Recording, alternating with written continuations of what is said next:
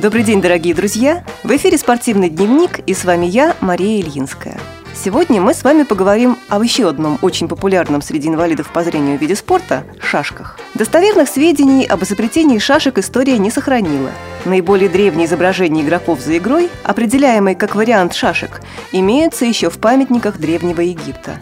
Народам, населявшим территорию нынешней России и прилегающие районы, шашки были известны еще в III веке – в средние века и эпоху Возрождения игра в шашки уже была широко распространена по всей территории Европы. И сейчас в эту интереснейшую игру с увлечением играет уже весь мир. Вариантов игры в шашки существует огромное количество. Во Всероссийском обществе слепых популярностью пользуются русские шашки и международные шашки – по этим видам шашек ежегодно проходят чемпионаты России. И сегодня у нас в гостях заслуженный тренер СССР по шашкам, заслуженный работник физической культуры России, старший тренер Федерации спорта слепых по шашкам Алексей Алексеевич Сальников. Здравствуйте. Добрый день. Алексей Алексеевич, спасибо вам, что нашли возможность прийти к нам в студию, несмотря на плотный соревновательный график, как я знаю. Я сразу попрошу вас рассказать нашим слушателям, которые еще не успели влиться в стройные ряды любителей шашек, что же это за вид спорта и чем отличаются русские шашки и международные.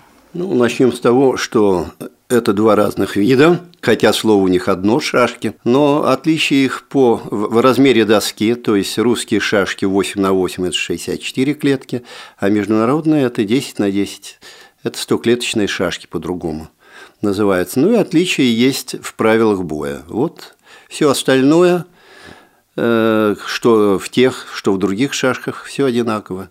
Бьют вперед и назад шашки. А вот международные шашки, если русские из различных вариантов боя вы можете выбрать любой, какой вам удобен, то международные шашки вы должны бить там, где большинство. Это одно из правил. Там есть и другие, но перечислять все правила, конечно же, нам у нас нет времени, к сожалению, времени, в этот да, раз. Но нету. мы всех приглашаем в наш шахматно-шашечный клуб. А вообще проводятся ли, кроме чемпионатов России, какие-то другие соревнования, может быть, международного какого-то уровня? Нет, к сожалению, по линии незрячих спортсменов э, таких соревнований нет, потому что нет международной организации слепых шашистов, угу. в отличие от э, шахматистов. шахматистов. Поэтому таких соревнований, в общем-то, международных не проводятся. А хотелось бы, наверное. Да, хотелось бы выйти на международный уровень. Тем более у нас есть э, сильные шашисты. Вот тогда сразу следующий вопрос. А в каких регионах России особенно популярна эта игра? И, может быть, на нынешних чемпионатах кто является победителями, из каких региональных организаций ВОЗ? Ну, шашки-то, в общем-то, э, развиты во всех регионах. Но наиболее сильные шашисты – это у нас э, Краснодар, Костромская организация, Якутская организация, Ростовская организация, э, наиболее, так сказать, сильные, э, конкурирующие между собой организации. Также Санкт-Петербургская организация. Здорово. Ну, я знаю, что вы к нам пришли не с пустыми руками. Вы подготовили для наших слушателей какой-то сюрприз, правда? Да. Вам слово тогда. Мы решили в первый раз пробный, так сказать, вариант провести шашечный конкурс который объявляет шахматно-шашечный клуб КСРК ВОЗ. Э, в этом конкурсе будут даны пять позиций, э, которые будут иметь э, разное количество очков. И вот из тех пяти позиций, кто решит их полностью, значит, наберет большее количество очков, тот и будет объявлен победителем нашего конкурса. Прежде чем продиктовать эти позиции.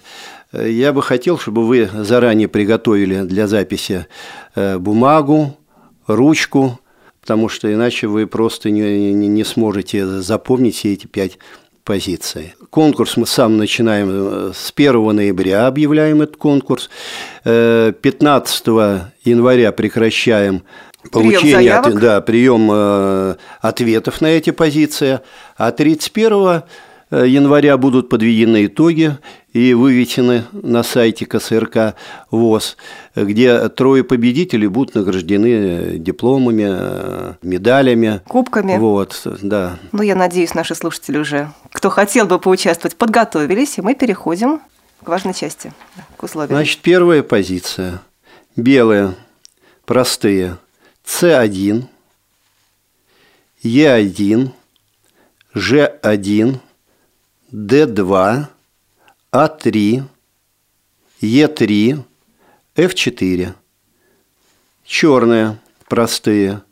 F8, C7, E7, D6, H6, C5, G5. Всего с обеих сторон по 7 единиц. Вторая позиция. Белая. А1, Е1, Ж1, F2, Ж3, А5, Б6. Черная. Б8, Д8, Е7, F6, Ж5, Д4, H4. Тоже по 7 единиц. Вот за эти две позиции, за каждую из этих позиций дается 2 очка. Третья позиция. Белая. D2, F2, C3, E3, G3, D4, E5. Черная. C7, G7, F6, А5, Ж5, H4, А3. По 7 единиц в этой позиции. И оценивается она в 3 очка. Четвертая позиция.